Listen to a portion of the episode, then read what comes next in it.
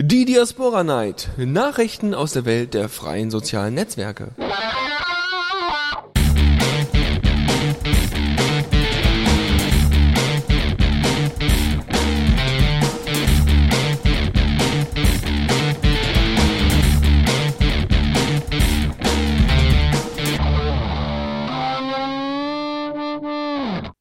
Hallo und herzlich willkommen hier zu Diaspora Night auf The Radio CC. Ich bin diesmal nicht mehr allein, beziehungsweise vorher war ja immer Leo dabei und heute darf ich unseren neuen Co-Moderator hier begrüßen, nämlich Benjamin. Guten Abend. Guten Abend. Du wirst uns jetzt erstmal begleiten hier bei der Diaspora Night mit deinem Fachwissen, weil du betreibst ja selber einen Pod. Ja. Das heißt, du weißt auch, was für ein Riesenproblem das ist, einen eigenen Pod aufzusetzen. Oder war das für dich relativ einfach? Also im Gesamten habe ich schon Stunden damit verbraucht, Diaspora zu pflegen, aber in letzter Zeit ist es sehr wartungsleicht. Im Moment, okay, gut, mal gucken. Also es gibt zwar alle paar Wochen neue Security-Releases, aber die lassen sich einfach einspielen, das funktioniert super. Hey, klasse, super. Ja, da werden wir auch nachher nochmal drüber reden, über die neuen Security-Releases, beziehungsweise können wir gleich sofort machen. Ansonsten, stell dich doch mal vor für die Leute, die dich vielleicht nicht kennen. Eben noch betreiben einen eigenen Diaspora-Pod und bin jetzt auch hier beim Radio schon eine Weile Hörer. Ja. Und war auch bei Faldrian schon ein paar Mal dabei. Mhm. Und ja. Und hilft uns derzeit unsere Infrastruktur wieder gerade zu rücken. Das auch, ja. Sehr gut. Ja, dann würde ich sagen, fangen wir auch einfach mal mit dem ersten Thema an. Ich muss hier gerade noch ein bisschen den Sound rumregeln, also wundert euch nicht, dass hier ich auf einmal lauter werde oder leiser oder so. Sagt einfach dann bitte im Chat Bescheid, wenn das ungefähr die richtige Lautstärke ist oder wenn das zu laut ist. So, ich würde sagen, wir fangen mit der ersten Rubrik an und das wäre folgende. Diaspora aktuell. So, da sind wir wieder. So, also Diaspora aktuell und da kam schon gerade der Security Release. Javafund, hast du den schon, beziehungsweise Benjamin, hast du den schon implementiert? Javafund, Quatsch. Superdux. Ja. Ja, ich habe gestern, als wir da mitten am Server vom Radio wiederherstellen waren, kam dann plötzlich eine Mail so, Security Release. Und da muss ich nebenbei noch schnell das auch machen, aber eben, das geht echt schnell. Also es ist eigentlich eine Sache von 50 bis 10 Minuten. Also vom Git pullen, schnell lokal testen, dann auf dem Server pullen, okay. Die Gems installieren, die neuen, die ja jetzt mit den Security, also es war ja nicht ein Security-Fix von Diaspora selbst, sondern vom Rails oder so. Das muss ich halt auf dem Server updaten, dann schnell neu starten und läuft. Okay. Ich muss mal hier, ich glaube, man hört den Sound, ich hoffe nicht. Die Sounds hier ausschalten. Ja, ich glaube, man hat hier die Sounds vom Chat Moment. Ja. Und Faldran hat mich gerade angeschrien. Okay. Gut, wir gucken gleich mal, dass wir hier den Sound ordentlich noch hinkriegen. Wir versuchen das mal. So, okay, ja. Es ist die Security Release Nummer 0.0.2.5. Also das heißt, es ist jetzt schon der 5. Hotfix-Release und im Großen und Ganzen werden nur Fehler durch fremde Bibliotheken noch ergänzt und gefixt. Ansonsten gab es noch wohl ein größeres Security-Loch, wo DDoS-Attacken wohl relativ einfach möglich waren. Das ist auch gefixt worden, das ist jetzt wohl auch kein Problem mehr. Was haben wir noch? Ja, eigentlich wurde mal wieder, wie immer bei den Hotfix- und Security-Releases, darauf aufmerksam gemacht, bitte, jetzt aktualisiert ganz schnell euren Pod, sonst habt ihr echt ein Problem, weil eben dann die Issues bzw. die Probleme ja dann offengelegt worden sind, so von wegen hier, da gibt es ein DDoS-Loch, also passt auf, weil die, vor allem bei großen Pods, Geraspora oder sonst wie, da ist es dann natürlich kritisch. Ja, also es ist ja immer im Interesse des Podbetreibers, dass er selbst eine spielt. Ja. Was ich vor allem bei Diaspora ein bisschen kritisch finde, ist, dass es mit PodUptime, also diese Webseite, wo alle Pods draufstehen, eine Webseite gibt, wo alle mit Versionen draufstehen. Und wenn einem da langweilig ist, kann man da schön die raussuchen, die angreifbar sind. Okay. Ja, sonst würde ich sagen, gehen wir zum nächsten Thema über. Dann wäre das nämlich die Libertree-API übernehmen, Fragezeichen. Das war nämlich eine Diskussion, die geführt worden ist. Faltran hatte das ja, es kommt mir so vor, als hätte ich das schon mal irgendwann erzählt. Könnte sein, dass es in der Linux-Lounge gewesen ist oder weiß ich nicht, auch in Mumble. Es geht um die Diskussion über die API. Faltran hatte das ja sogar mehr oder weniger angestoßen. Von vielen ist es sowieso immer gewollt worden, wir brauchen jetzt endlich mal eine Diaspora-API. Dass das noch nicht so ganz so einfach ist und dass eigentlich auch jemand fehlt, der das einfach mal implementiert und fertig macht. Und wie man das vor allem macht bei einem dezentralisierten Netzwerk. Das sind so die Standardprobleme, gegen die derzeit die Developer versuchen anzugehen. Und da hat man, ja? Ja, also als ich vor bald 1,5 Jahren meinen Pod installiert habe, war ich auch schon interessiert. Ja, und dann kann man dann API und App schreiben und so und cool. Und ja, okay, API gibt es noch nicht, aber soll es wohl bald geben. 1,5 Jahre später ist immer noch am selben Punkt. Ja, aber man muss ja auch jetzt sagen, dadurch, dass die Community das jetzt übernommen hat, gibt es natürlich keine Leute mehr, die das jetzt rund um die Uhr noch betreuen und rund um die Uhr entwickeln. Also. Ja, außerdem gibt es ja noch viele andere Probleme. Also eigentlich bräuchte die Diaspora-Community und die Entwickler und so weiter nochmal ein separaten oder besseres Tool, um sich zu organisieren, als jetzt Loom.io. Aber da können wir vielleicht später nochmal kurz drüber reden.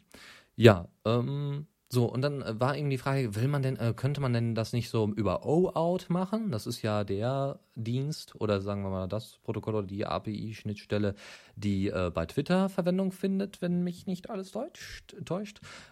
Das Tolle an OAuth ist, dass es relativ einfach ist, aber vorbereitet. Jetzt ist das Problem, dass OAuth keine Dezentralisierung unterstützt.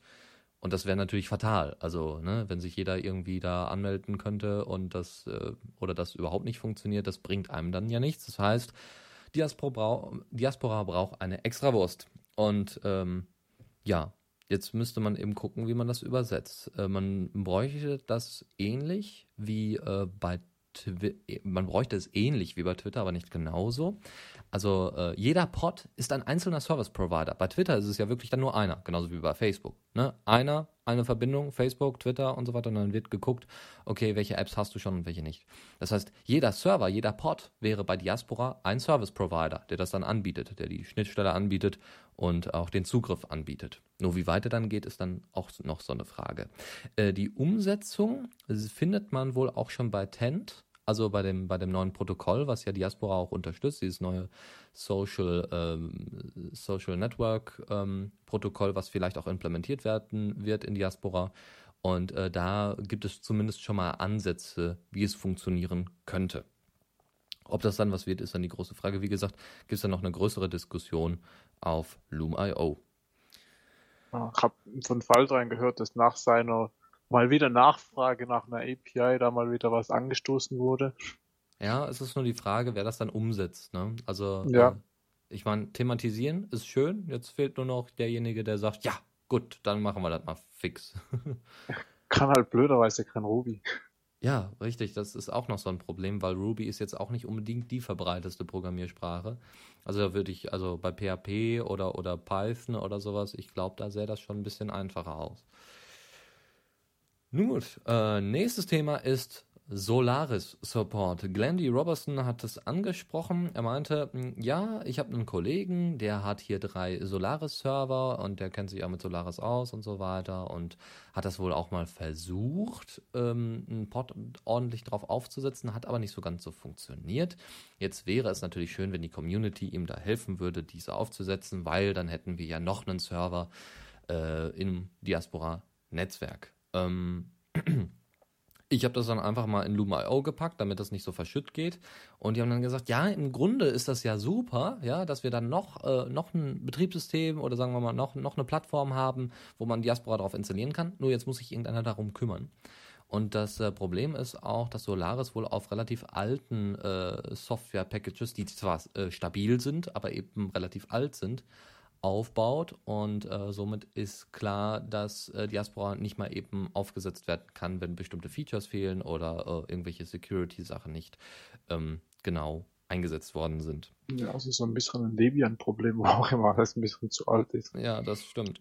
Aber zum Glück kommt ja bald die nächste Debian-Version. Und ja. man hat wohl dem Robertson im Chat im IRC gesagt, also die Entwickler, die da meistens rumhängen, als er da mal gefragt hat, haben sie ihm wohl geantwortet, installiert doch Linux. Und das war wohl keine so gute Idee. Und so war das, so wurde das dann auch dementsprechend auf Loom.io kritisiert. Man sollte doch offen für andere Plattformen sein, vielleicht auch irgendwann mal für Windows-Server, man weiß es nicht, mal gucken. Und dass man dann eben schaut, dass man wirklich alle unter einen Hut bekommt und versucht, denen zu helfen, soweit es denn eben geht. Oder dann eben auch Anleitungen für verschiedene Plattformen zu bieten. Weil nur so kann Diaspora ja wachsen. Weil wenn Diaspora nicht dezentral ist, also wenn keine Server mehr Diaspora anbieten, dann bringt es im Großen und Ganzen ja auch nichts mehr. Und das ist ein großes Problem. Ich weiß gar nicht, wie gut Diaspora auf anderen Plattformen läuft, wie zum Beispiel Mac oder Windows. Das wüsste ich auch gerne. Vielleicht gibt es ja irgendwelche Leute, die tatsächlich einen Windows-Server haben. Oder tatsächlich einen Mac OS X-Server. Wo ich mir auch überlege, warum? Also warum sollte man... Naja, und OS 6 müsste es eigentlich recht gut laufen, weil da ja viel Ruby-Zeugs drin ist, meinte ich. Ah, okay. Ja gut, dann. Aber also, Windows... Ja. Ja, weiß ich nicht. Mal gucken. Vielleicht gibt es ja irgendwelche Leute, die da das mal unter Windows aufgesetzt haben und es läuft. Oder ist eingefroren. Oder es gibt einen Bluescreen oder so. Wer weiß. Ja, ihr könnt euch ja gerne an der Diskussion da beteiligen, vielleicht Support für OpenBSD oder sowas mit einschießen, weil ich meine, es geht ja bei Diaspora vor allem um die Sicherheit der Daten. Somit muss es auch um die Sicherheit des Servers gehen und somit sollte man vielleicht auch gucken, dass man mal auf BSD, beziehungsweise soweit ich weiß, ist ja Solaris ein BSD-Ableger, oder? Weiß ich gerade nicht so genau. Okay, ja, ich glaube Solaris ist ein BSD. Auf jeden Fall ist es ein Unix, aber mehr weiß ich nicht. Das, ja. Ja. Mal gucken. Oder sonst. Ja, also, ich habe keins hier.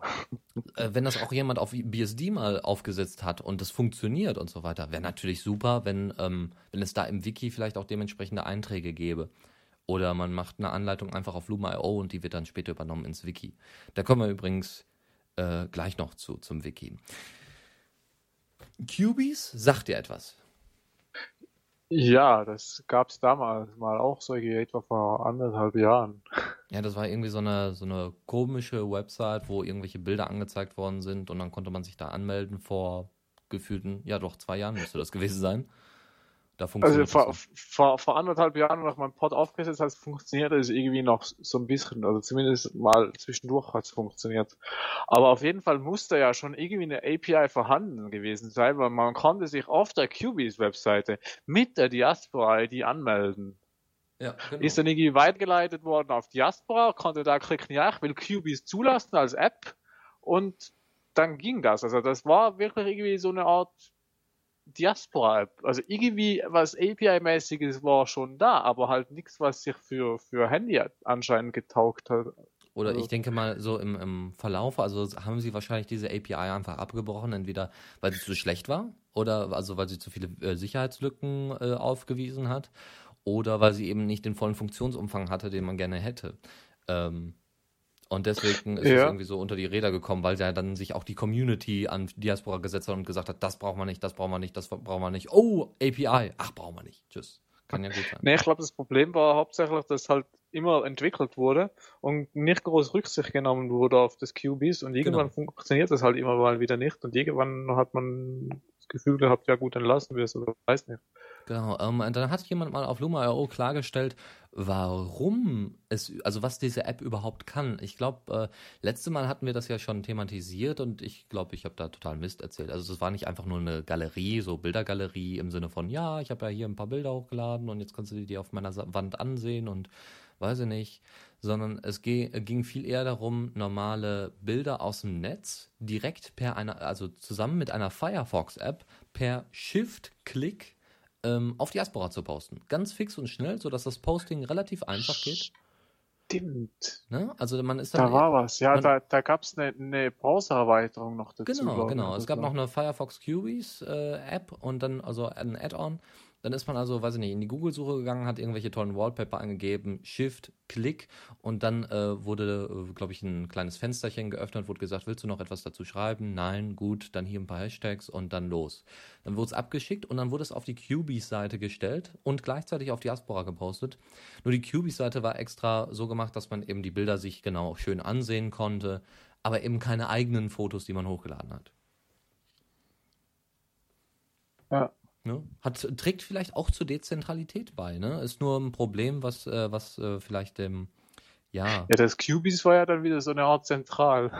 Ja, genau. Ja gut, aber ich meine, klar, gut, aber es könnte ja weitere solcher Apps geben und man hätte, die Bilder wären ja auch wieder dezentral gewesen. Die wären ja dann, weiß ich nicht, auf irgendwelchen Webseiten gewesen oder sonst wo.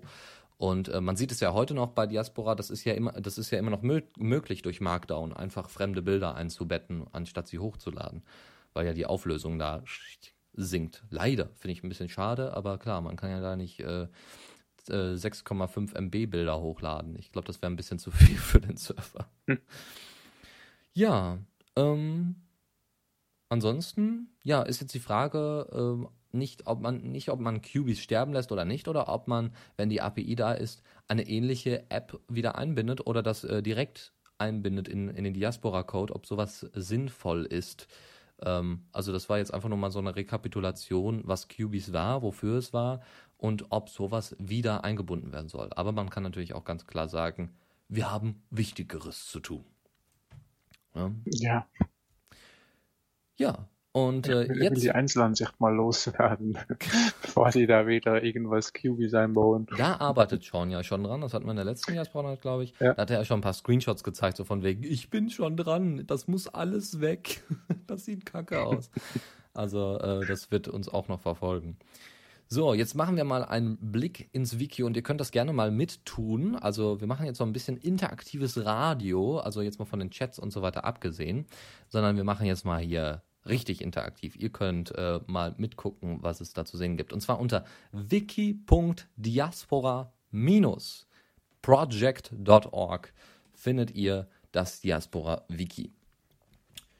Und man kann sich schon mal registrieren. Genau, jeder kann sich schon mal registrieren. Nein, also wer da mitwirken will, warum denn nicht? Also jetzt soll erstmal die Konzentration tatsächlich auf das Wiki gesetzt werden, weil da auch viele Sachen passieren, die auf Loom.io nur so quasi angeschnitten werden. Im Moment ist das Diaspora Project Wiki wirklich die zentrale Seite, wo ihr quasi alle Bereiche finden könnt. Also wir haben da die Codebase, das heißt, die kommt auf GitHub. Ihr habt die Diskussionsbasis in den Google Groups. Ihr habt die generellen Diskussionen immer noch in den Google Groups, also als Mailingliste. Ihr habt den IRC auf Freenode und wo es dann auch eben um Entwicklung und normale Besprechungen geht. Es gibt Loom.io, die Community-Blogs, die derzeit noch entwickelt werden. Da ist der werte Kollege Sean immer noch dran und er sucht auch schon die nächsten Blogs raus, die dafür geeignet sind, zum Beispiel von Community-Entwicklern und die können sich dann da anmelden und welche sogenannte Planet Engine man da einbindet. Mit den Community-Blogs, dieses Diaspora-Planet, das hatten wir schon mal erklärt. Man nimmt die RSS-Feeds von verschiedenen Blogs, die sich mit Diaspora beschäftigen. Also zum Beispiel die Entwickler. Die haben natürlich auch noch andere Themen, deswegen muss es da speziell angepasste RSS-Feeds geben. Aber die werden dann in diesen Planet mit eingespeist. Und so kriegt man wirklich eine schöne Community-Übersicht, was bei Diaspora abgeht. Was wird entwickelt und was kommt demnächst? Gibt es, wie gesagt, bei KDE und GNOME schon, also bei den Desktop-Umgebungen von Linux. Ja, und auch noch bei anderen Softwareunternehmen, die so ein bisschen größer sind, also Plattformen. So, und wer mehr erfahren möchte, geht einfach auf More und kommt auf die neue, die bald auch übernommen wird, auf die neue Diaspora-Project-Seite. Es gibt ja Diaspora-Project.org, also ohne Minus. Und dort sind immer noch die alten Informationen drauf, immer noch die alten Entwickler und so weiter und so fort. Und bei diaspora-project.org sieht man tatsächlich, dass da Fortschritt passiert, dass da ordentlich weiterentwickelt wird und dass, wie gesagt, demnächst, wenn alle diese Punkte dann ergänzt werden, alles, was ihr da seht, dieses offizielle Diaspora-Wiki, das werdet ihr dann übernehmen. Also diese ganzen Informationen werden dann übernommen auf die normale Diaspora-Project-Seite. Ja, sonst beschreib du doch mal, was du siehst. Und vielleicht... ja, also ich muss ja gestehen, dass ich das Wiki bis vor, keine Ahnung, einer halben Stunde gar nicht gekannt habe. Aber das sieht recht gut aus. Ja, es ist eine schöne Übersicht. Ja. Das Tolle ist... wenn ihr mal, was haben wir denn hier? Wo war es denn? Das sieht auch übersichtlich aus. Also ich hatte noch nicht groß Zeit dran rumzuklicken. Aber so, glaubt man findet da recht schnell was. So, genau. Dazu. Also zum Beispiel gibt es die Grassroots Project ganz rechts unter Community. So, mit diesen Grassroots Project sind eben Sachen gemeint, wie dass man eben von unten, also Grassroot, ne, also von der, wie heißt das, Grasnarbe, ne? Von der Grasnarbe. Das ist doch Wurzel. Oder Wurzel, genau, stimmt. Graswurzel, genau. Das ist also die unterste Schicht, in Anführungszeichen, die unterste Schicht von Diaspora, also quasi die ganz normalen User, anderen Usern helfen. So, dass es dann eben wirklich nicht den Support gibt, den man so kennt, so von Facebook. Ja, lieber Facebook-Support, ich habe das und das Problem, helft mir mal. Sondern, dass wirklich die Community sich um sich selbst kümmert. Und wie man das macht, ist ganz einfach. Man schaut sich die Feature-, Bug- und Question-Hashtags an und kann da zum Beispiel helfen. Oder es gibt, hier steht jetzt noch ein Diaspora-Forum. Ich dachte eigentlich, es wäre geschlossen worden. Ich bin gerade am Überlegen. Eigentlich? Ja, genau. Das diasporaforum.org gibt es gar nicht mehr. Also das sind auch noch solche Sachen. Es muss natürlich auch aktuell gehalten werden. Das ist auch noch so eine der Probleme, die in Zukunft noch auf einen zukommen. Also deswegen soll die Community auf jeden Fall mitwirken.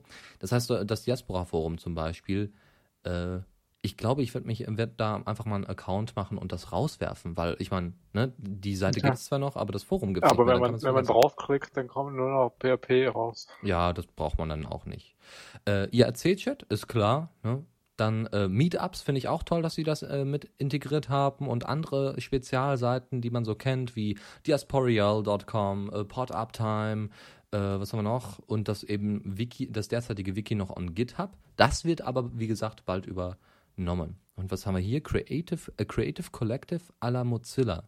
To have a place for everyone to come together to develop great fan art and then enable diaspora users to create T-Shirts. Wow, holla. Was ist da denn los? Das interessiert mich.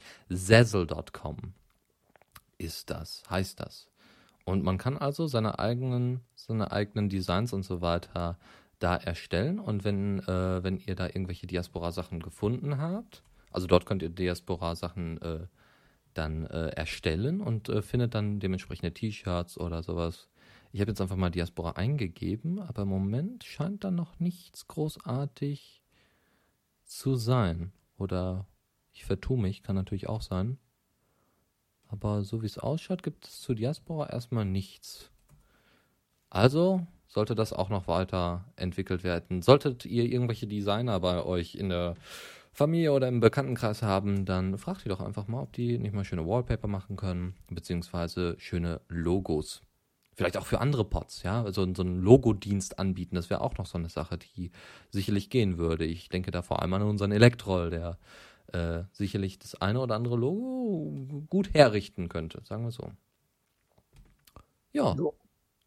Und die ganz normale, das ist jetzt nur ein Beispiel. Wie gesagt, ihr könnt in diesem Wiki wunderbar rumstöbern und während ihr rumstöbert, solltet ihr vielleicht auch darauf achten, Sachen, die wirklich nicht mehr aktuell sind, einfach rauszuwerfen. Also ich glaube, die Leute sind eher enttäuscht, wenn jeder Angst davor hat, da irgendetwas zu löschen oder irgendetwas zu verändern, als wenn da ständig mal einfach was verändert wird. Ne? Deswegen gibt es Wikis, damit man eben nicht die ganze Zeit alles so lässt, wie es ist und dann guckt, oh, ist ja alles alt, gut, dann lassen wir's. Und dann kann ich mich auf dieses Wiki nicht vertrauen, kann ich auf dieses Wiki nicht bauen, sondern los geht's, ab ins Wiki und am besten auch schon anfangen zu übersetzen. Ich weiß aber nicht, ob das schon integriert ist, weil derzeit gibt es, glaube ich, noch keine anderen Sprachen. Müsste man mal gucken, ob das überhaupt schon gewünscht ist, müsste man mal fragen. Wäre natürlich auch schön, wenn wir hier dann direkt schon unterschiedliche Sprachen mit dabei hätten. Ich meine, die deutsche Übersetzung ist ja dann für uns sowieso relativ einfach. Ja, gut. Also das wäre es eigentlich erstmal als Überblick über das Wiki. Sonst noch etwas? Irgendwas, was wir vergessen haben?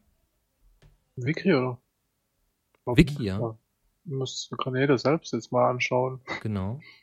Was ich noch schön finde, ist, dass es sogar Anleitungen gibt für die Pod-Betreiber, um ihre eigene Splash-Page, also die Anfangs-Website zu erstellen und die dann dementsprechend anzupassen. Das ist schon nicht schlecht. Schon ganz schön. Das steht eigentlich schon auf der Default-Splash-Page, weil da steht drauf, normalerweise, wie man seine Datenbank einrichtet. Klar. Und das will man dann irgendwann weghaben. Komisch, kann ich gar nicht verstehen. Ja, gut. Dann viel Spaß beim Rumstöbern, aber natürlich jetzt nicht. Nein, das war jetzt erstmal so ein kleiner Überblick. Und ich glaube, ich würde mich dann nachher mal anmelden und dann mal hier ein bisschen mit aufräumen. Ich glaube, wir haben, glaube ich, also es sind immer noch nicht alle GitHub-Wiki-Seiten übernommen worden und wie gesagt, da gibt es eine schöne Anleitung, wie man das macht und wer da mithelfen möchte, sollte sich einfach mal in Loom.io begeben, am besten auch in IRC währenddessen. Jetzt fehlt eigentlich nur noch, dass sie einen Mumble-Server haben, dann sind die auf unserem Stand. Und dann geht das los, geht das auch wieder voran mit Diaspora. Wunderbar. Ja, nächstes Thema, wir haben noch zwei, für diese Rubrik zumindest, und zwar Faltran arbeitet derzeit an einer Build-Upload-App. Ich weiß nicht, ob wir das schon in der vorletzten Woche hatten oder bei der letzten. Irgendwann war es mal auf dem Stream, aber ich weiß, es kann auch Linux-Launch gewesen sein. Ja, genau, ja, doch, wahrscheinlich wegen Android. Ist eine Android-App, die an der Faltran derzeit arbeitet, da kommt man, glaube ich, an den Code derzeit auch gar nicht dran. Ja. Doch, ist auf Bitbucket. Ah, sehr schön, super. Gibt es da schon fertige APKs? Das glaube ich noch nicht. Aber noch tut die App nicht viel. Also ich bin ja das ein bisschen mit ihm zusammen am entwickeln, ja. Weil er macht das Android-Zeugs und ich mache die Anbindung mit Java an Diaspora, also dass man halt mit Java von Android dann oder auch von normal Java posten kann bei Diaspora mit Fotos uploaden. Mhm. Und ja, der macht halt jetzt die Oberfläche erstmal und dass man da halt Bilder aus der Gallery oder so dann auswählen kann und hochladen. Ja, super. Ist jetzt ein bisschen unterbrochen worden durch das ganze der RadioCC Server-Zeug, ja. Aber ja, das geht dann auch irgendwann wieder weiter. Ja, super, sehr schön. Ja, ich freue mich. Also sein Code ist auf Bitbucket in seinem Account und mein Code ist bei mir im GitHub-Account. Mhm. Ja, super. Das Schöne wäre noch, also es gibt ja vielleicht... Kann ich sonst Links da noch in die Shownotes reinpacken? Das wäre sowieso klasse, genau, GitHub und Bitbucket. Wenn die App dann soweit fertig ist und wenn man muss da wahrscheinlich auch gar nicht mehr, ne, das sind ja nur Standardfunktionen, die da noch rein sollen, ne, dass man eben sein Bild und vielleicht ein bisschen Text noch dazu packen soll oder sollen dann noch irgendwelche anderen Funktionen noch ergänzt werden? Erstmal nur posten, weil das Problem ist ja, also dass man von einem Handy aus nicht wirklich ein Bild posten kann auf Diaspora, genau. Weil in der mobilen Version von Diaspora ist Bildupload gar nicht drin. Alles andere kann man eigentlich auch mit der mobilen Version machen von Diaspora, halt einfach lesen, kommentieren und einen normalen Post schreiben. Mhm. Aber halt so einfach schnell mal, ich habe jetzt hier eine schöne Situation oder weiß ich was, ich mache schnell ein Foto und poste es auf Diaspora, geht halt im Moment einfach nicht auf Diaspora. Okay. Ja, das Schöne wäre dann, es gibt ja einen alternativen Android-Market, wenn man so möchte, der nennt sich F-Droid. Den kann sich übrigens jeder mal runterladen. Ist ganz toll. Gibt es, glaube ich, sogar im Play Store nachträglich, den man noch nachinstallieren kann. Dort werden die Lizenzen auch angegeben. Das ist ein kompletter Open Source Market. Und wenn ihr da die App reinstellen würdet, dann kann man sich die ganz einfach dann runterladen und braucht nicht irgendwie mit APKs oder sowas rumspielen, sondern das wird dann alles über den App Store gemacht. Einfach dann mal fragen, ob die das mit in den App Store mit einnehmen, wenn das dann fertig ist natürlich und stabil ist. Und ich glaube, dann erreicht man auch ganz, ganz viele Diasporianer, weil ich glaube, die meisten kennen sich zumindest ein bisschen mit Android aus und kennen sich auch ein bisschen mit Open-Source-Software und so weiter aus. Ja. Und wer das jetzt nicht kannte, der... Wir fallen dran bestimmt eklig dann tun, wenn es dann fertig ist. Sehr schön. Super. So, dann noch eine Sache. Und zwar geht's um das eigentliche Tags muten. Also, dass man eben Tags ausschaltet, die eben nicht so interessant sind oder die man nicht haben möchte. Das gibt es zum Beispiel bei Livertree schon längst. Haben wir ja auch schon mal vorgestellt. Ihr habt die Möglichkeit, Rivers auszuwählen, anstatt eben Aspekte, also Flüsse. Und dort könnt ihr eben sagen, ich möchte gerne den Hashtag haben, aber bitte ohne das. Also zum Beispiel Brasilien ohne WM 2012 war das, glaube ich. Sowas könnt ihr dann zum Beispiel einrichten. Also quasi Suchresultate folgen oder sowas. Genau. Also wo man dann halt richtig schön filtern kann, das, aber ohne das, aber mit dem wieder, aber oder wenn das dabei ist. Ja. Genau so läuft das dann. Klingt spannend. Oder dann Beiträge bitte nur von dieser Person, aber nur zu dem und dem Hashtag oder zu dem und dem Inhalt. Das wäre zum Beispiel auch ganz klasse. Ich meine, wenn gehen wir jetzt mal davon aus, wir sind auf Netzpolitik, also haben jetzt einen Account von Netzpolitik und die posten irgendwas und ich sage, ich möchte gerne von Netzpolitik alles, was zur EU gehört, was mit der EU zu tun hat, möchte ich gerne haben. Den ganzen Rest, die ganze Eigenwerbung von Büchern über was weiß ich, das interessiert mich alles nicht, aber wenn irgendwas mit der EU ist, dann interessiert mich das und dann kann man das tatsächlich in Livertree zumindest einstellen. Und sagen wir mal, die ganz, ganz, ganz, ganz abgespeckte Version wurde jetzt quasi als Feature einfach mal angefragt. Ich glaube, die Idee gab es sowieso schon etwas länger. Ist halt die Frage. Also ist natürlich gefährlich im Sinne von Folter- und Filterbubble. Hatten wir ja gerade kurz in Mambo. Ja. Dass eben das Problem ist, man bleibt dann wirklich in seiner Filterbubble, in seiner eigenen Filterblase von wegen, ich kriege nur noch das von der EU mit und den ganzen Rest, der vielleicht auch deutlich wichtiger ist, kriege ich nicht mehr mit. Ja? Und das ist eben eines der größeren Probleme. Wenn man nicht mehr mit irgendwas anderem konfrontiert wird. Aber man muss dazu sagen, in Livertree gibt es dafür ja so einen Hauptstream, wenn man so möchte, wo man immer reingucken kann, was denn gerade alle anderen schreiben. Weil die Community ja nicht so groß ist, ja, steht da aber trotzdem immer was Neues, aber eben der Stream ist dann nicht überfüllt, was auch ganz schön ist. Ja, also Livertree hat das, wie gesagt, wenn man so möchte, perfektioniert mit Vor- und Nachteilen. Und das war jetzt eine Anfrage von einem Rushed for Time. Jetzt ist ein Kommentar unter genau diesem Beitrag aufgetaucht. Und Diaspora Germany hatte einmal geschrieben, bitte hier vorschlagen mit einem Link zu GitHub. Und dann kam von Azumichi Inoki ein @DiasporaGermany. Euer Kommentar bringt mich auf eine Idee, die ich neulich schon mal hatte, aber wieder vergessen hatte. Es ging um einen Thread, in dem sich einige Diaspora-Cracks über etwas unterhalten haben, von dem ich nur ziemlich wenig verstanden habe. Dennoch hat mir der Post und die rege Beteiligung das Gefühl vermittelt, dass was passiert auf Diaspora. Gläserne Produktion sozusagen. Wenn sich hier jemand hin verirrt von Facebook oder so, ich könnte mir vorstellen, dass Diaspora in puncto Glaubwürdigkeit besser dastehen würde, wenn die eigene Plattform auch für die Entwicklungskommunikation genutzt würde. Ja, was hältst du davon? Ja, also klingt gut. Also man kriegt da auf Diaspora schon relativ viel auch mit, was gerade entwickelt wird und so. Also wir haben ja den Comet-Bot, wir haben die Diaspora Night. Ist ja wir sind ja auch noch, also muss man ganz ehrlich sagen, wir sind ja auch noch irgendwie zumindest für die deutsche Community immer noch so ein kleines Sprachrohr, wo dann eben Informationen zusammengefasst werden. Wir haben den Diaspora-Hashtag, wir haben den Feature-Bug und weiß ich nicht, Hashtag. Wir haben Diaspora-HQ, wir haben Sean Tilley, wir haben John, er hieß noch irgendwie John Hala oder sowas. Das weiß ich leider jetzt nicht mehr. Der auch Mitentwickler ist und so weiter. Und wir haben natürlich Dennis Schubert. Also es kommt immer ein bisschen was. Nur, dass man das nicht so ein bisschen zentraler haben kann oder dass man nicht mal ein bisschen mehr davon mitkriegt, ist, weiß ich nicht, dass man das irgendwie in einem separaten Fenster hätte oder sowas, das wäre schon ganz schön, dass man das ein bisschen zentraler hat. Nur ist jetzt die Frage, wie man so etwas umsetzen kann.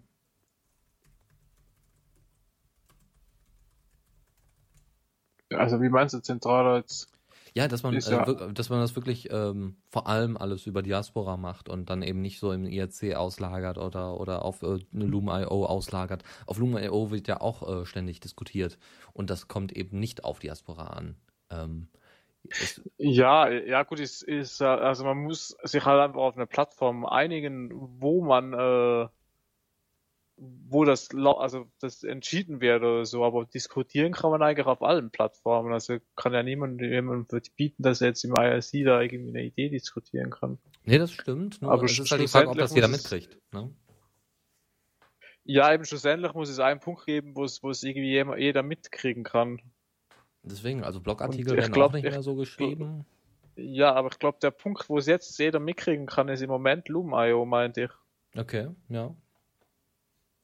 Ja, das stimmt. Nur ob es dann auch Ergebnisse nach dieser Diskussion gibt, ist dann meistens die Frage. Meistens wird diskutiert, dann wird gesagt, okay, jetzt ist ungefähr der Standpunkt klar und dann war es das auch schon. Ne? So von wegen, ja, Idee, wir machen eine API, super. Wie machen wir das? Ja, so und so und so. Ah, ja, okay. Okay, ja, und dann war es das. Das ist natürlich schade.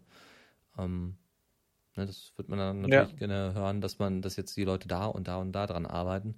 Es gibt ja auch noch den Commit-Bot, wo man dann eben mitkriegt, welche Commits und welche Features oder welche Bugs gerade gefixt worden sind. Gibt's da einen, der den Develop-Branch überwacht, oder? Da bin ich mir nicht sicher. Ich glaube, das ist die Branch. Ich glaube, das ist die Commit-Developer Branch. Also ich habe ja bei mir auf dem Pod auch einen Commit-Bot drauf, der halt einfach mein Repo überwacht. Und wenn ich was pushe, das dann auf meinen Pod kommt, für meinen Pod das dann postet. Aber ich weiß nicht, ob es auch einen gibt, der die Commits postet, die gerade wirklich aktuell im Development Branch gemacht werden. Also soweit ich das hier, ich habe ja den abonniert, also soweit ich das sehe, ist das auf jeden Fall drin, ja? Ja. Das müssten die auf jeden Fall sein, wenn mich nicht alles täuscht. Das müssten die von der Developer Branch sein, ja. Ja, okay, gut. Müsste man nochmal schauen. Ich glaube, wenn Gruppen in Diaspora angekommen sind, ich glaube, dann haben wir schon viel gewonnen. Ja.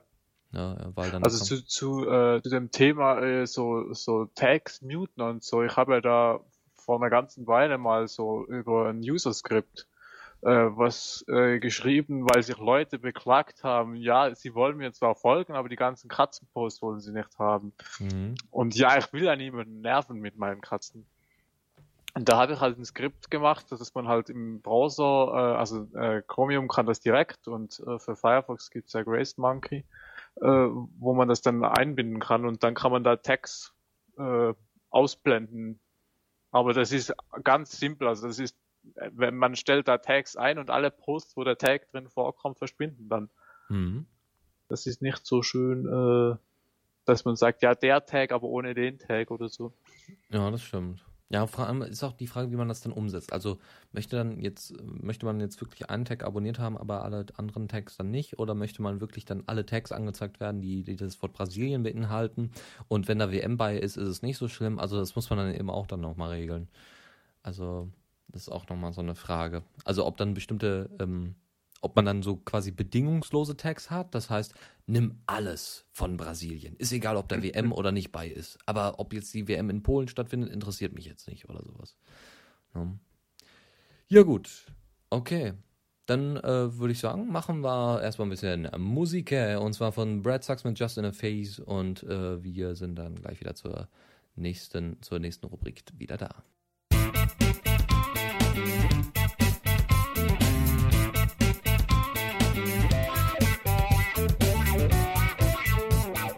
Blick aus dem Fenster. So, wieder zurück hier zur Diaspora Night und auch wenn jetzt gerade hier schon der andere Jingle mit eingebunden ist, wir machen nochmal einen ganz kurzen Sprint zur Rubrik davor und zwar geht es um eine Idee von Pre-Pizza. Eine Idee, mit der Diaspora wieder mehr Nutzer bekommen kann. Wie wäre es mit einer Vorschlagsfunktion, über die man seinen Freunden andere Leute vorschlagen kann? Schließlich ist es ja auf Diaspora gerade noch schwer, Gleichgesinnte zu finden. Verbesserung, Vorschlag, Hashtag. Ja, was hältst du davon? Ja, klingt gut. Was ich in letzter Zeit auf Jasper oft gesehen habe, ist, dass Leute, wenn sie jemanden eingeladen haben zu Jasper, den bei ihre, also mal für sich vorstellen und sagen, ja, hier, sag mal alle Hallo zu dem, der ist gerade neu hier. Also nicht mal mehr so, dass die Leute selber schreiben, ich bin neu hier, sondern dass die quasi von jemandem vorgestellt werden. Ja, bei Dotti, also bei Dotti ist das ja zwischendurch mal der Fall, obwohl da meistens dann eben einfach Leute vorbeikommen, die direkt was, die ja dann überzeugt hat, man zur Diaspora zu kommen, was auch super ist. Ja. Und dann, das ist sowieso, also dass man sich selber vorstellt, ist sowieso schon sehr hilfreich. Was eigentlich fehlt, also früher gab es zumindest auf Twitter, als Twitter noch nicht so bekannt war, gab es den Follow Friday, wer sich vielleicht noch dran erinnert oder wer Twitter schon so lange kennt. Da war es wirklich so, jeden Freitag wurde eine Person vorgestellt, die man besonders toll fand und hat das dann auch bestätigt. Also hat das dann auch meistens, bei den Dümmeren nicht so sehr, aber bei den meisten wurde das dann auch nochmal begründet, warum. Ja, warum man den Leuten folgen sollte. Und theoretisch könnte man sowas auf Diaspora auch einfach einführen, indem man quasi jeden Freitag so eine Marke macht oder von mir aus, weiß ich nicht, einen Diaspora-Dienstag, nur das funktioniert halt mit dem englischen Begriff nicht so ganz. Also, wie heißt es denn? Monday, Tuesday. Diaspora Tuesday funktioniert nicht so ganz. Müsste man schauen. Also das, vielleicht gibt es ja Leute, die Bock drauf haben, für immer einen bestimmten Zeitpunkt eine bestimmte Grafik auszuwechseln, also auf ihrem Pod. Oder genau diese Funktion einzuschalten, um eben Leute dazu zu bringen, andere vorzustellen. Ich meine, wie heißt dein Pod? Nerdpol? Nerdpol.ch. Genau. Also was es ja bei Diaspora gibt, ist diese Community Spotlights, die kann ich als Pod-Administrator einstellen. Und die werden dann halt bei Leuten angezeigt, die das nicht deaktiviert haben. Also die kommen dann zusätzlich im Stream oder auch halt bei neuen Leuten, dass die nicht einen leeren Stream haben. Und kann man aber in den Einstellungen ausschalten. Okay, jetzt wäre natürlich, also ich habe die zum Beispiel nicht eingeschaltet. Jetzt wäre natürlich schön, dass man das demokratisch dann auswählen könnte, wer denn da derjenige ist. Ne? Also wenn man dann so Bewertungen machen kann, also man kann ja als Pod-Betreiber erstmal welche vorschlagen, erstmal welche standardmäßig reinschieben und dann können die dann eben hoch oder runter gewotet werden, sodass dann eben der nächste reinkommen kann, so ungefähr, oder? Ne? Ja, also aktuell steht da, glaube ich, einfach ein Knopf drin mit einer Mailadresse also kann man einstellen, dass die Mailadresse halt zum Administrator angezeigt wird, dann kann da ja jeder Leute vorschlagen, dass ich die da einnehme, wenn die das Gefühl haben, ja, ich kenne hier einen, der schreibt cooles Zeugs. Jo. Ob ich den da reintragen kann, kann ich das gerne machen. Trägst du da eigentlich nur Leute ein, die auf deinem Pod sind? Nee, ich habe jetzt auch ein paar von Geraspo eingetragen. Ah, okay, sehr schön. Also, ja, einfach Leute, die interessantes Zeug schreiben. Klar. Und ja, nicht zu viele, weil sonst sind neue Leute überfordert mit ganz vielen Posts, aber ja, halt so, dass sie ein paar Posts haben, wenn sie sich anmelden. Mhm. Ja. Okay, dann müsste man mal gucken. Also ich wäre für eine Demokratisierung von diesem Feature. Das wäre echt eine klasse Sache, weil so könnte man wirklich, ja, also so hätte nicht jeder immer gleich die Überhand. Und man würde dann eben das auf maximal 10 Leute oder was, oder vielleicht auch weniger, 5 Leute begrenzen, dass die dann auch, dass man so auch vielleicht so eine kleine Liste hat, wer denn jetzt wie viele Likes noch braucht und dass man darauf dann aufmerksam macht. Und also ich finde es gar nicht mal schlecht, weil dann gibt es keine Bevormundung, was die Informationen angeht und keiner ist immer der Winner. Mal schauen. Mein Lieblingswort. Genau, wir machen weiter mit der nächsten Rubrik Blick aus dem Fenster. Und dort hat Oliver einfach mal auf Diaspora, also weil Frantic hatte ja eine direkte Diaspora-Integration und hat einfach mal sein erstes Jahr oder ein Jahr mit Frantica beschrieben. Und das geht relativ schnell. Einen Moment. Eigentlich nutze ich für Internetkommunikation nur noch Frantica und E-Mail. Okay, Statusnetz als nebenbei und das spaßige Cross-Posting zum Blog und zu Twitter und manchmal zu Libertree. Aber eben eigentlich nur noch Frantica, weil von hier aus alles geht, weil hier Kommunikation stattfindet, so wie ich es will, so privat oder öffentlich, wie ich es für nötig halte. XMPP ist klasse, aber auch kaum in Aktion. SMS so gut wie tot. Threema?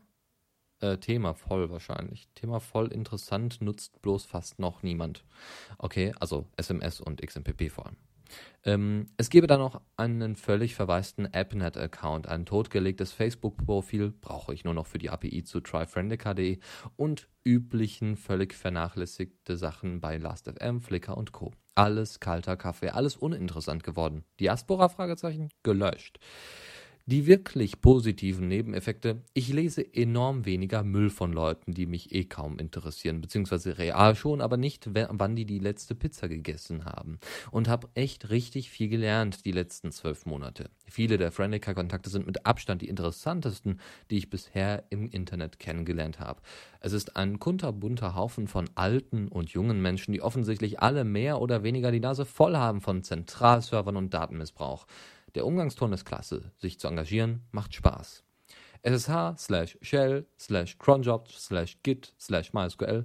Von nix hab ich eine Ahnung gehabt und bin heute relativ unbekümmerter im Umgang damit.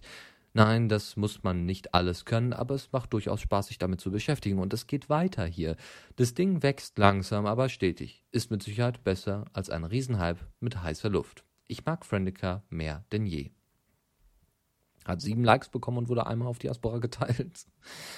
Ja, Kommentare dazu.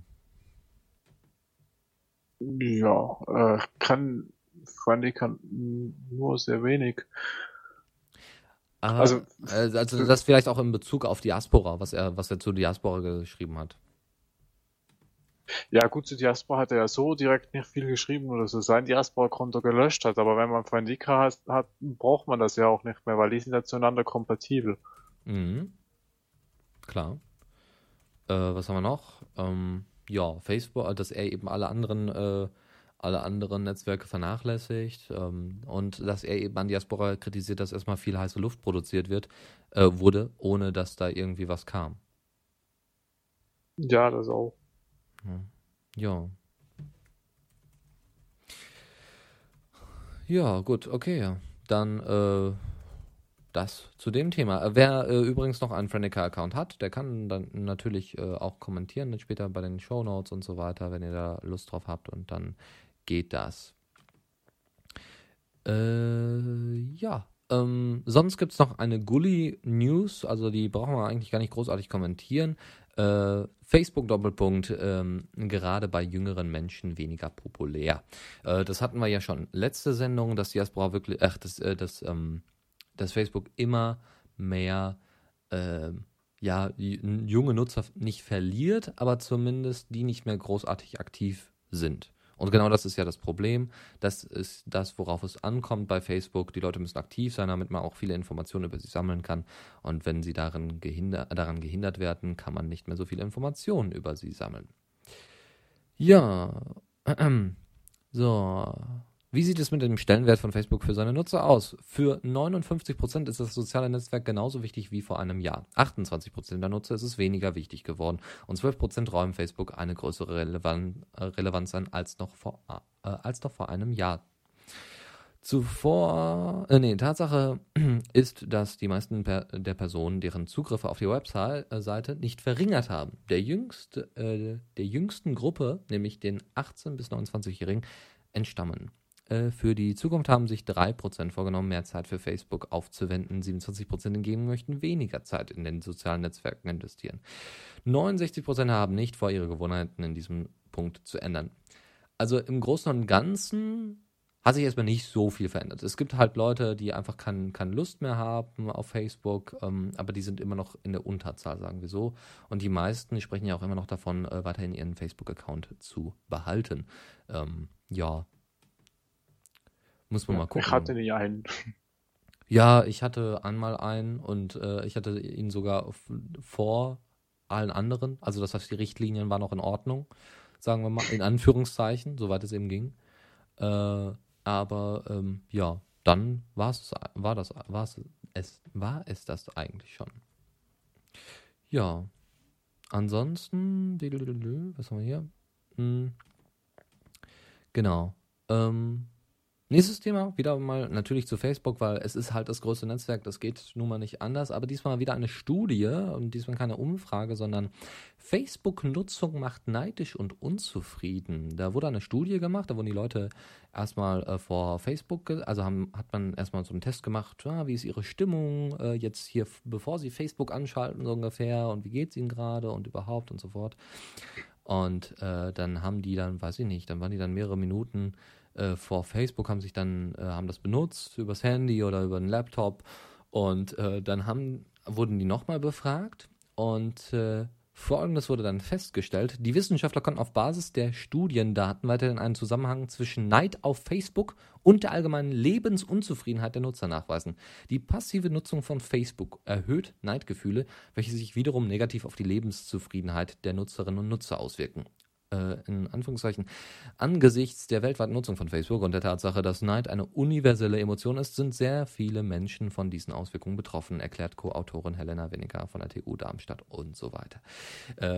Zusammenfassend kann man also sagen, Facebook ist für die große Lebensunzufriedenheit in Deutschland oder wahrscheinlich im deutschsprachigen Raum verantwortlich. Weil, also das ist witzig, also Facebook aktiv zu nutzen, macht Spaß, weil man sich ja so ein bisschen darstellen kann und so weiter. Wenn man es aber nur noch passiv nutzt, wenn man sich also nur noch davor setzt und sich die ganzen Beiträge anschaut und dauernd irgendwelche Leute was von ihrem tollen, super aufregenden Urlaub erzählen oder dass sie gerade eine Pizza haben und du hast gerade verdammten Hunger und jemand schreibt etwas über Pizza und du denkst nur so, oh, ich will auch. Dann steigert das die Lebensunzufriedenheit. Finde ich interessant. Vielleicht bin ich darum so zufrieden mit meinem Leben, weil ich Facebook nicht benutze. Genau. Ja, auf Diaspora ist man dann zufrieden, weil man dann mit Leuten direkt in Kontakt treten kann. Oder hier auf Mumble, da macht das dann wenigstens noch Spaß. Aber ja, also auch nicht schlecht. Ja, auf Diaspora kriegt man nicht Kriegsfotos, sondern man kriegt Kekse zugeschickt. Genau. Oder Katzenbilder. Die machen ja auch fröhlich. Die gibt es ja auf Facebook nicht so oft. Katzenbilder machen immer fröhlich. Ja, sonst mehr oder weniger ein Link-Tipp, der dann eben auch in den Shownotes verlinkt sein wird. Und zwar gibt es eine wunderschöne Grafik darüber, über die Top 10 Social-Media-Sachen, also Webseiten, die gefailt sind, die platt gegangen sind. Und da haben wir auf Platz 1 iTunes Ping, auf Platz 2 Google+, Delicious auf Platz 3, Eons, habe ich noch nie von gehört. Eons ist auch gefällt. Diaspora auf Platz 5. Orkut war von Google, soweit ich das, oder Orkut wurde von Google übernommen. Habe ich auch noch nie gehört. Xanga, habe ich auch noch nie was von gehört. Dig, also D-I-G-G, ne? Das kennen wir auch noch. Friends, da kenne ich sogar noch. MySpace auf Platz 10 und das wär's dann aber auch. Ja, also die sind gefailt. Jetzt steht auch immer dazu, warum. Ne? Warum die gefailt sind. Also bei Ping war es zum Beispiel, weil zu viel gefiltert wurde oder weil einfach bestimmte Funktionen, die damals in Twitter und Facebook schon drin waren, eben nicht in Ping drin waren. Ja, Google Plus irgendwie... Das wurde irgendwie wie so ein Produkt behandelt und weil eben jeder auf Facebook war, Google Plus war eben einfach nur so eine Facebook-Kopie und warum sollte man das denn eben benutzen, so ungefähr. Außerdem hatte man da ja genau die gleichen Vorbehalte gegenüber Google wie bei Facebook. Warum sollte man also dahin wechseln? Ja, Delicious, okay, das kennt jetzt kaum jemand. So, Diaspora ist wiederum interessant. So, also, disappeared as soon as it was mentioned. Fand ich auch nicht schlecht. Also es ist requires people to install an app or port on a computer or server. People are too lazy for that. Was ja Quatsch ist. Ja? Also da haben sich die Leute nicht so wirklich informiert. Ne? So von wegen, man muss ja auf jeden Fall sich einen eigenen Server aufbauen und bla bla bla, was ja nicht stimmt. Aber wenn du die Möglichkeit hast und das Wissen dazu hast, warum nicht? Ne? Genau, hier, dann kam noch ein Argument, dass es einfach nur dass es einfach nur aussieht wie kopierte Version von Google Plus, nur mit weniger Features als Facebook. Und ja, also da muss man sozusagen, also damals, also ich bin ja kurz vorher habe ich mich auf Google Plus registriert und bin dann zu Diaspora gekommen. Mhm. Und das sah damals ja wirklich ziemlich ähnlich aus. Aber anscheinend sah das schon so aus, bevor Google Plus veröffentlicht wurde. Genau das heißt, Google Plus hat Diaspora kopiert. Mhm. Hinzu kommt noch, dass irgendwie... Weil auch Diaspora hatte ja die Aspekte schon vorher, die dann Google... Bei Google heißen die einfach Kreise. Mhm. Google hat es dann aber weiterentwickelt und mehr gemacht draus als Diaspora. Ja, weil sie haben ja auch die Manpower dahinter, ne? Die hat Diaspora einfach nicht. Nun gut, also wenn ihr euch da noch für die anderen Social-Media-Sachen da interessiert, dann könnt ihr euch das auf jeden Fall anschauen. Wie gesagt, das war jetzt erstmal der Auszug von Diaspora und Ping. Ja, sonst noch eine Sache, wo Harry Haller auf Diaspora das sehr schade fand. Und zwar der Guardian ist eine sehr bekannte investigativ-journalistische Zeitung in Großbritannien und gilt noch so quasi als die große journalistische Instanz, sagen wir mal, so ein bisschen wie früher, ganz deutlich früher bei uns der Spiegel. Also, weiß ich nicht, so 60er Jahre ungefähr. So könnte man das ungefähr übersetzen. Und der Guardian hatte auf seiner Website ein Unlimited Talkboard, also ein Forum, wo es keine Limitierung gab, außer es ist irgendwie strafrechtlich relevant natürlich. Also dann würden dann Informationen veröffentlicht werden. Aber dieses Talkboard war, also das heißt, wenn Rassisten zum Beispiel aufgetaucht sind oder weiß ich nicht, was für Leute oder Spammer oder Hater und so weiter, da hat kein Moderator eingegriffen. Und ob das irgendwie geordnet war oder nicht, da hat kein Moderator eingegriffen. Es gab keine Art von Zensur. Auch nicht, ne, um irgendwie den Anschein von Guardian oder so zu wahren. Alles gab es nicht. Dieses Talkboard, dieses Unlimited Talkboard vom Guardian ist jetzt geschlossen worden. Und Harry Haller hat dann gesagt, also es ist wohl ein großes Problem, dass das jetzt geschlossen worden ist, weil dort haben eben starke und super gute Diskussionen stattgefunden. Eben Argumentationen wie Rassisten gegen die Leute, die versuchen, solchen Rassisten etwas entgegenzubieten und das eben auf ganz normaler Dialogebene und eben ohne Gewalt. Ja, da könnte man natürlich sagen, du Arschloch, aber das bringt ja nichts, man kann ja trotzdem die Diskussion weiterführen und dass das bei den Lesern des Guardian wohl eher der Fall war. Also, ne, dass es durchaus Rassisten gab, also ist jetzt nur ein Beispiel, gab natürlich noch wahrscheinlich noch viel, viel schlimmere Leute, aber dass da eben eine ordentliche Diskussion passiert ist. Und ich habe das hier mit aufgenommen, weil auch Foren eine sehr alte Art, also erstens, weil der Guardian als Grund angegeben hat, ihr seid ja jetzt alle auf den sozialen Netzwerken so ungefähr. Hat er tatsächlich, also der Guardian hat gesagt, ja, ist ja schön, also toll, dass wir so erfolgreich hiermit waren, aber die Nutzung nimmt ab und ihr habt euch ja mehr, also ihr Leser habt euch ja quasi alle auf die sozialen Netzwerke verteilt und deswegen schließen wir hiermit das Forum. Jetzt muss man dazu sagen, dass in den sozialen Netzwerken ja auch sowieso zensiert wird, vor allem auf Facebook, ja, Anti-Facebook-Videos sind auf einmal nicht möglich abzuspielen und sowas. Und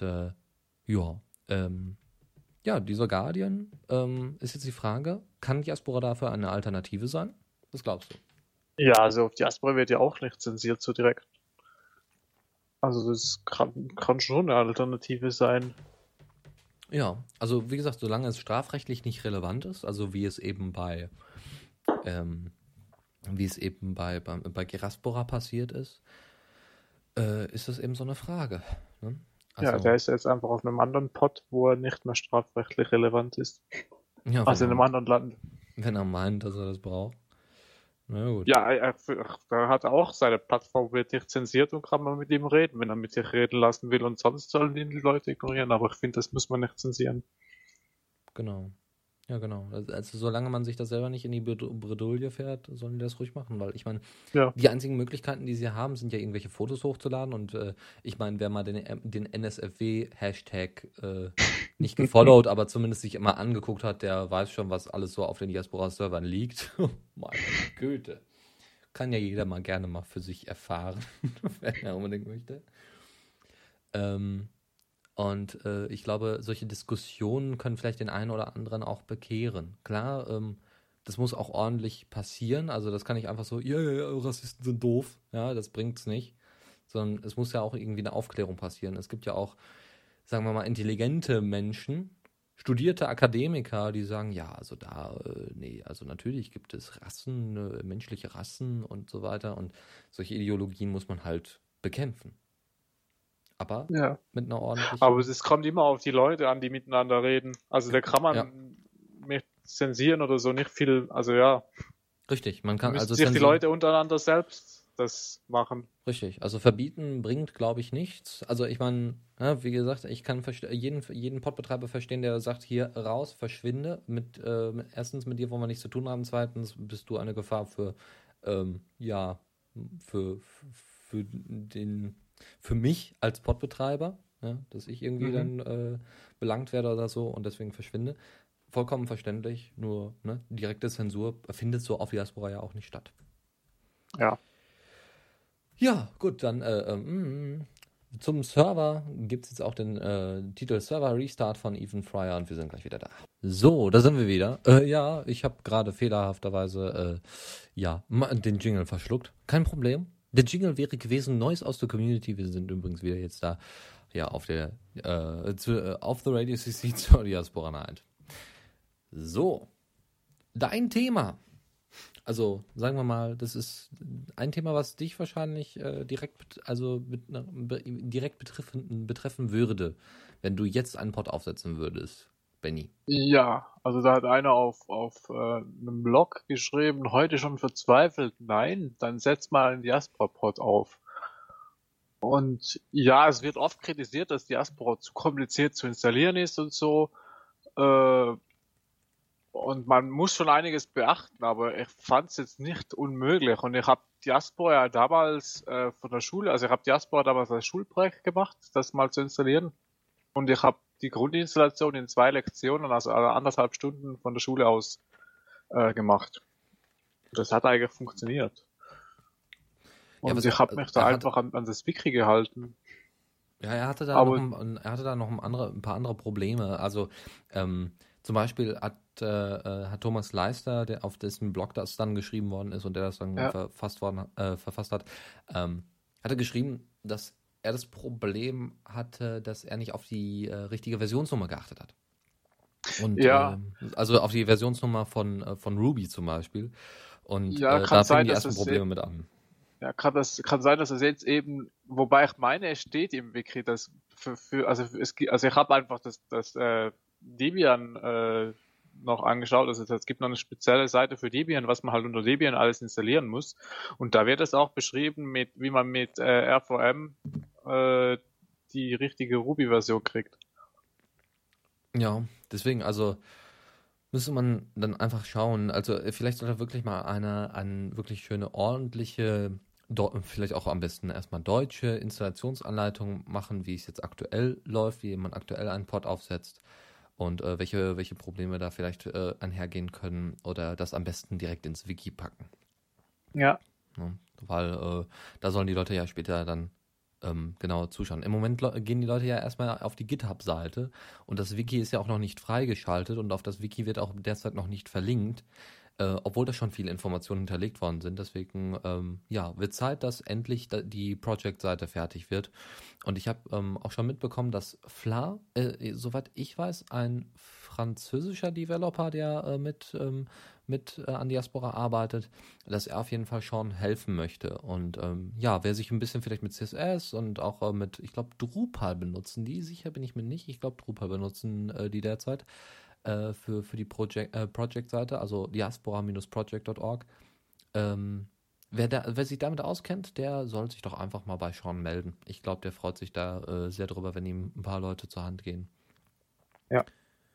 Ja, ansonsten hatte Dennis mit großem I gefragt, ob es möglich ist, einen abgeschlossenen Diaspora-Pod zu erstellen. Also quasi so eine eigene kleine Community, in dem man einfach die Grundfunktion hat von Diaspora und die Dezentralität quasi ausgeschaltet ist, wie bei XMPP. Weißt du da ein bisschen was drüber? Ich weiß, dass es so direkt nicht möglich ist, weil Diaspora ist, also du müsstest das quasi mit einer Firewall verhindern, dass der rausgeht. Okay. Und weil du kannst auf einem Pod nicht deaktivieren, dass man nach anderen Nutzern suchen kann, die auch extern sind. Zumindest gibt es keinen Schalter dafür. Oh, klar, man kann es umprogrammieren. Okay. Ist Open Source. Aber so ist es an sich nicht vorgesehen, einen geschlossenen Pod zu machen. Mhm. Gut, würde das denn Sinn machen? Also ist jetzt die Frage. Also der Kern ist ja eigentlich von Diaspora Dezentralität. Und jetzt sitzen da irgendwelche Leute mit dem Diaspora-Code ihre eigenen Communities auf. Macht das Sinn? Ja, ist ein bisschen schade, finde ich. Aber weiß nicht, was das... Vielleicht haben einen Grund dafür oder ja, wollen das irgendwie wirklich für was Internes benutzen. Ich finde es, aber es ist nicht nötig, das zu begrenzen gegen außen, weil man kann ja auch beschränkt teilen und dann, wenn man das nur mit Leuten, also einen Kreis macht, beziehungsweise einen Aspekt macht, für nur Leute auf dem Pod, dann bleibt das auch auf dem Pod. Ja. Sonst kann man ja zusätzlich immer noch mit Leuten von anderen Pods teilen.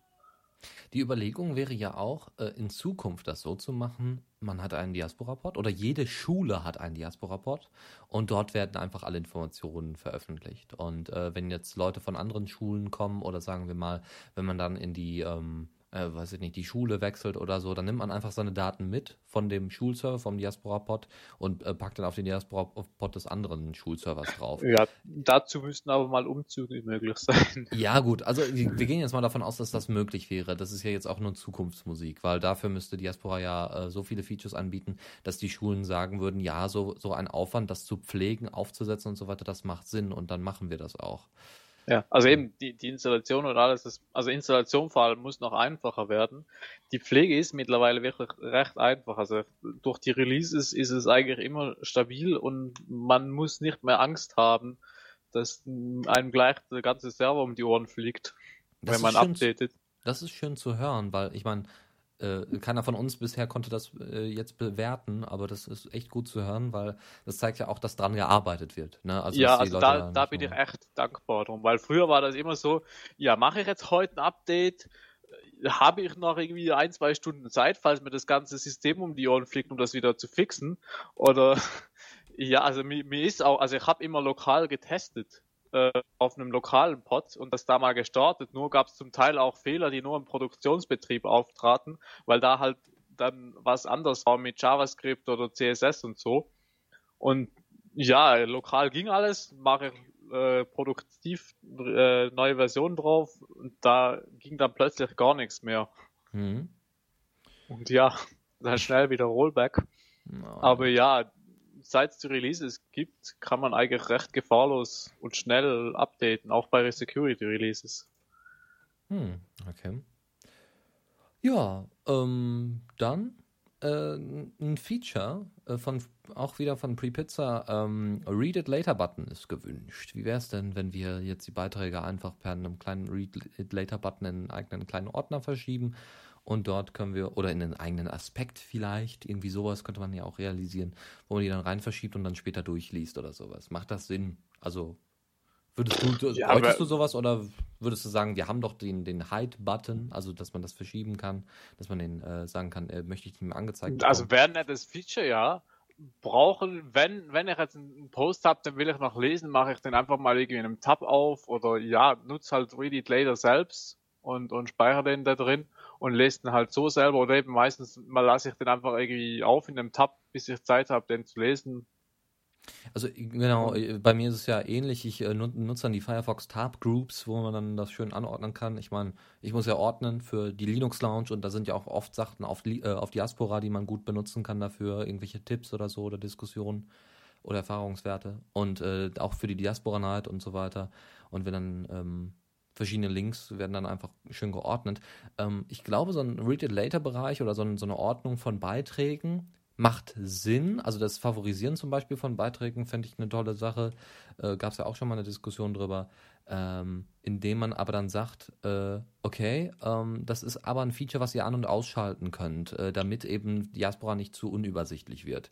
Weil das ist eben, glaube ich, eine ganz wichtige Sache, dass man überlegt, Features, so viele wie möglich, aber es darf nicht unübersichtlich sein. Die Leute müssen direkt klarkommen.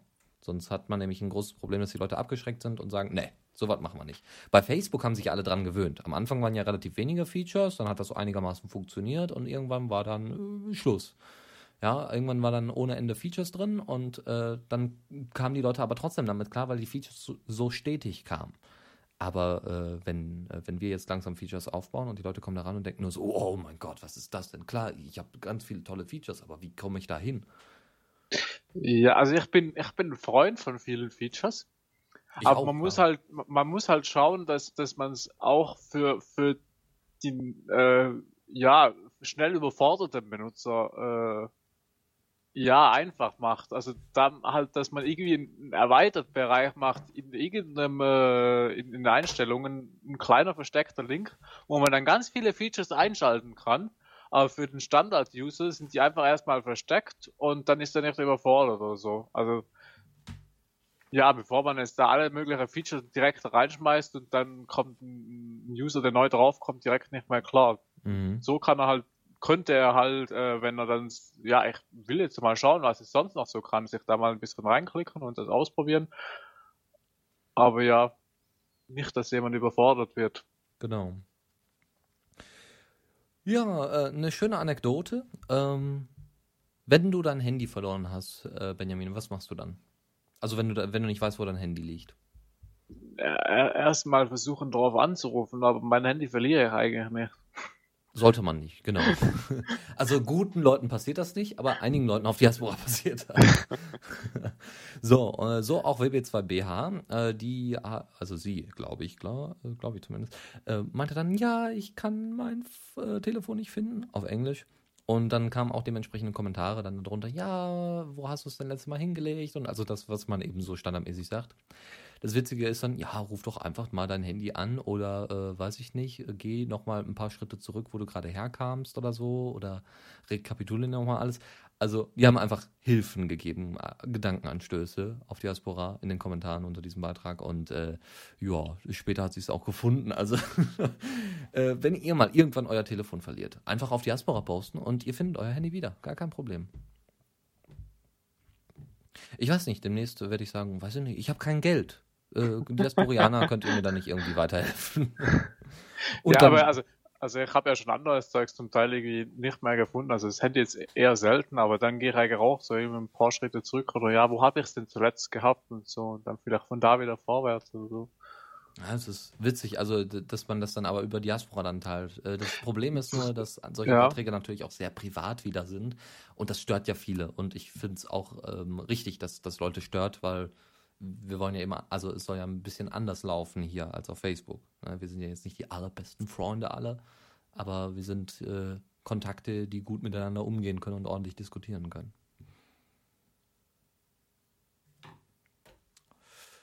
Ja. Gut, ja, einen neuen Hashtag vielleicht für den einen oder anderen, der sich damit nicht auskennt. Weißt du, was ein Micro-Adventure ist? Ja, jetzt schon. Also ja, ich habe jetzt das hier gelesen, aber vorher kann ich das nicht. Nicht spoilern. Ja, erzähl mal. Ja, ich habe es nur so überflogen. Also, Kaspars of Baltia hat einfach mal gepostet, ey, ich bin der Erste, der hier den Micro-Adventure-Hashtag benutzt auf Diaspora. Hatte eigentlich gedacht, dass hier noch Leute sind, die sich damit auskennen. Also, Micro-Adventures sind kleine Abenteuer, die man sich quasi selbst setzt. Man läuft einfach mal durch den Wald, den man nicht kennt, oder fährt einfach irgendwo mal hin, ganz zufällig. Und auf einmal steht man an einem wunderschönen Aussichtspunkt und wandert ein bisschen weiter oder so. Macht das am besten nach der Arbeit, irgendwie spontan vom Arbeitsplatz aus oder auf dem Weg zurück nach Hause oder so, um einfach ein bisschen zu entspannen und um auch ein bisschen was zu erleben. Vielleicht auch, um einfach seine Umgebung ein bisschen kennenzulernen. Macht dabei Fotos oder sonst irgendwas und kann das dann eben auch auf den sozialen Medien, also im sozialen Bereich, in Social Networks erwähnen. Oh, irgendwo war deine Voice Activation gerade weg. Aber ich bin wieder da, ja? Ja. Okay. Ich habe mitten im Satz nichts mehr gehört. Aha. Ja, und solche kleinen Abenteuer sind natürlich eine tolle Sache. Wenn ihr das auch mal ausprobieren wollt, dann fragt doch einfach mal Kaspars of Baltia. Der wird vielleicht so eine kleine Anleitung geben. Ich glaube, wer einen eigenen Pod betreibt, kann sogar ganz einfach sagen, okay, ich fasse die einfach immer kurz zusammen, meine kleinen Abenteuer, die ich erlebt habe. Und da sind wohl schon ganz tolle Fotos und tolle Erlebnisse bei rumgekommen durch dieses zufällige auch Ansprechen von Personen oder so und ja einfach mal nach dem Weg fragen, wo gibt's denn hier tolle Aussichtspunkte, sodass man so kleine Geheimnisse auch weitergeben kann. Nebenbei, wenn ihr da irgendwie besonders erfolgreich wart, schreibt das doch einfach mal auf Diaspora oder sendet das mal an uns irgendwie per Mail oder irgendwie erwähnt uns dabei. Dann können wir das vielleicht auch mal mit reinbringen, so als gutes Beispiel, wie es sein könnte. Was noch eine andere Sache ist, die Wikipedia hat ja jetzt ein neues Wiki-Journey oder sowas oder Wiki-Travel, ich weiß es nicht mehr. Die Wikipedia Foundation hat ja jetzt eine Reiseführer-Plattform oder Wiki aufgesetzt. Und dort soll das total einfach sein, eben so einen eigenen kleinen Reiseführer mit der Community zu schreiben. Und wenn ihr da irgendwelche Sachen gefunden habt, könnt ihr da sicherlich das eine oder andere ergänzen. Ja, wen dürfen wir willkommen heißen jetzt auf Diaspora? Ja, wir haben jetzt 2 Radio-C7-Moderatoren mehr auf Diaspora. Lukas Vlad ist, glaube ich, schon ein paar Tage länger drauf und genau. Seit gestern jetzt, nachdem das Radio down war, ist jetzt auch Esox noch auf Diaspora. Genau. Und ja, hoffen wir mal, dass es mehr werden. Und naja, Thorsten hat ja auch den Server jetzt gewechselt, ne? Ja, aber auch nur, weil er eine nerdpol.ch-Mail-Adresse wollte. Kann ich aber auch verstehen. Ich finde, das ist schon eine schöne Domain. Ja. Ja. Das wer vom Radio ist noch nicht bei Diaspora. Also Max ist auf jeden Fall da, ich, Valdrian, Lukas, also Lukas K, also Lukas mit K, Lukas mit C, Michael, Leo, ich glaube, wir haben alle. Also wenn mir jetzt noch irgendeiner fehlt, dann erschlagt mich, aber ich wüsste jetzt keinen mehr. Sogar unser Podcastmacher hier von Machthose Podcast, sogar der ist auf Diaspora nicht aktiv im Moment, aber der ist auch auf Diaspora findbar. So, okay, die letzten 3 News, ganz simpel, ganz einfach, ganz schnell. Rios ist ein User auf Diaspora, der eine Band besitzt oder ein Teil einer Band ist.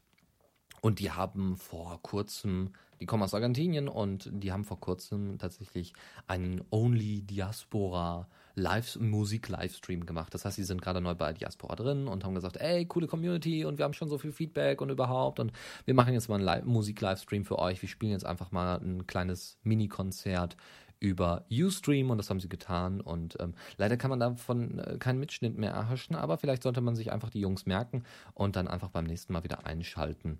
Problem ist, unterschiedliche Timezones, also da achten wir dann auch, da solltet ihr dann darauf achten, dass ihr da nicht um 16 Uhr einschalten wollt und dann merkt, Moment mal, in Argentinien ist es jetzt Nacht. Verdammt. Also, mal gucken. Und Pinguin Basto, beziehungsweise Sebastian Basto, Sebastian, auch aus unserer Community und glaube ich auch gerade im Chat, hat quasi einen Handschriftvergleich, Contest, Wettbewerb, was auch immer, aufgenommen, ins Leben gerufen und ihr vergleicht einfach eure Handschrift, ihr schreibt einfach was, fotografiert das mit dem Handy ab, ladet es auf Diaspora hoch und am besten auf Italienisch. Gut, dass du dich damit auskennst, ich nicht.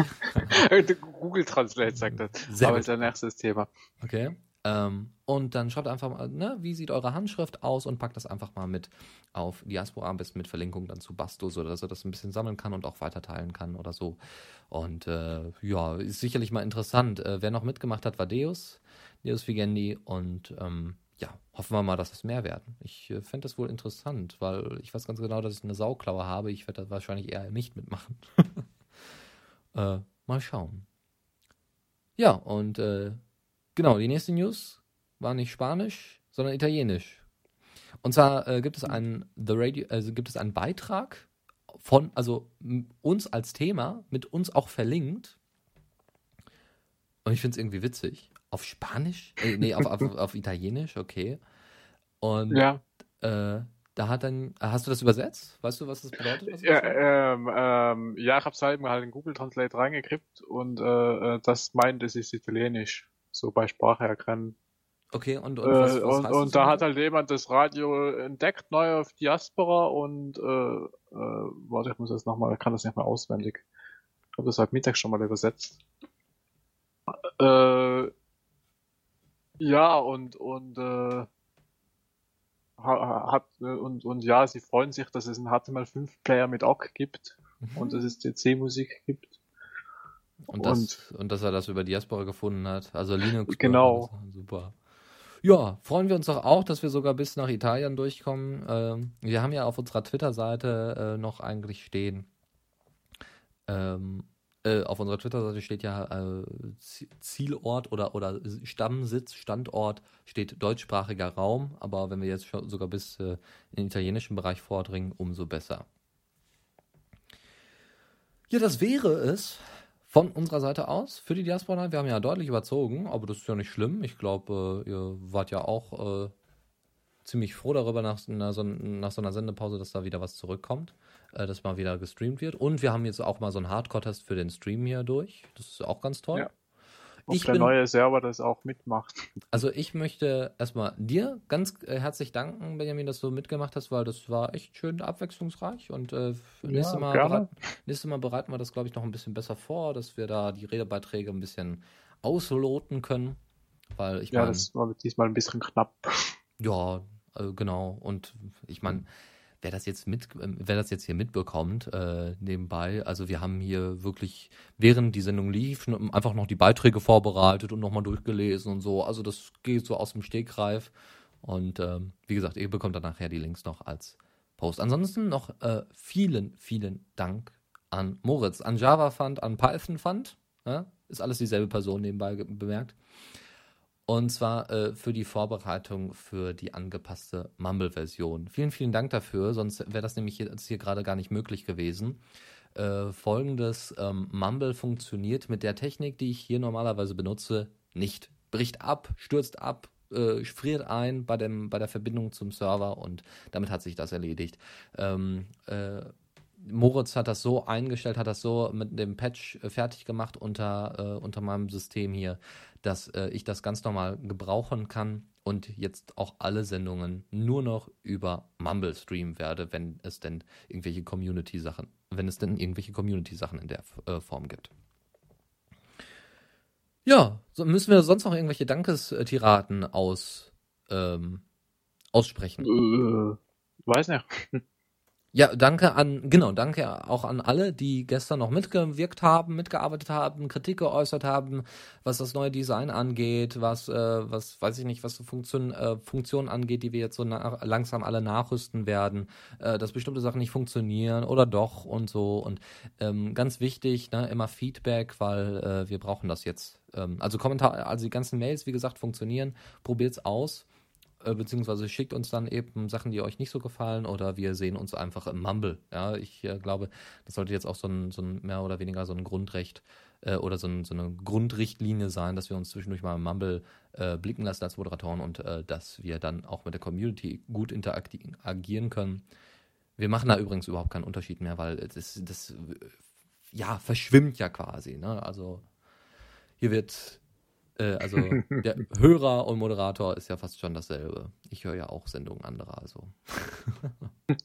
Okay. Ja gut, dann würde ich, wie gesagt, danke fürs Zuhören und ich glaube, wir hören uns dann beim nächsten Mal und schauen dann nochmal kurz einen Blick in den Chat, weil hier mein X-Chat hier am Blinken ist. Ein Dank von Deus haben wir bekommen und wunderbar, ganz klasse. Ja, gut. Also, bis demnächst und ja, was für eine Sendung. Ja, Java, du hast das letzte Wort. Java Fund, ich werde... Mann! Auf Java Fund reagieren. Tut mir leid. Es gibt so außerdem heißt er jetzt Python Fund. Ja, Python Fund, also Benjamin. Ja. Meine Güte. Ich bin nicht gut in den letzten Worten. Sag einfach Danke und bis zum nächsten Mal. Ja, hat Spaß gemacht, jetzt hier mal auch bei dir Diaspora Night dabei zu sein. Ja, freue mich aufs nächste Mal. Ich mich auch und würde dann sagen, bis zum nächsten Mal und tschüss. Ja, tschüss.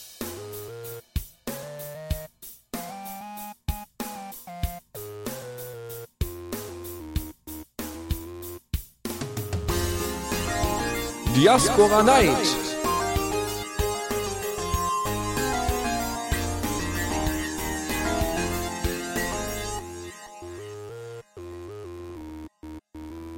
Diaspora Night.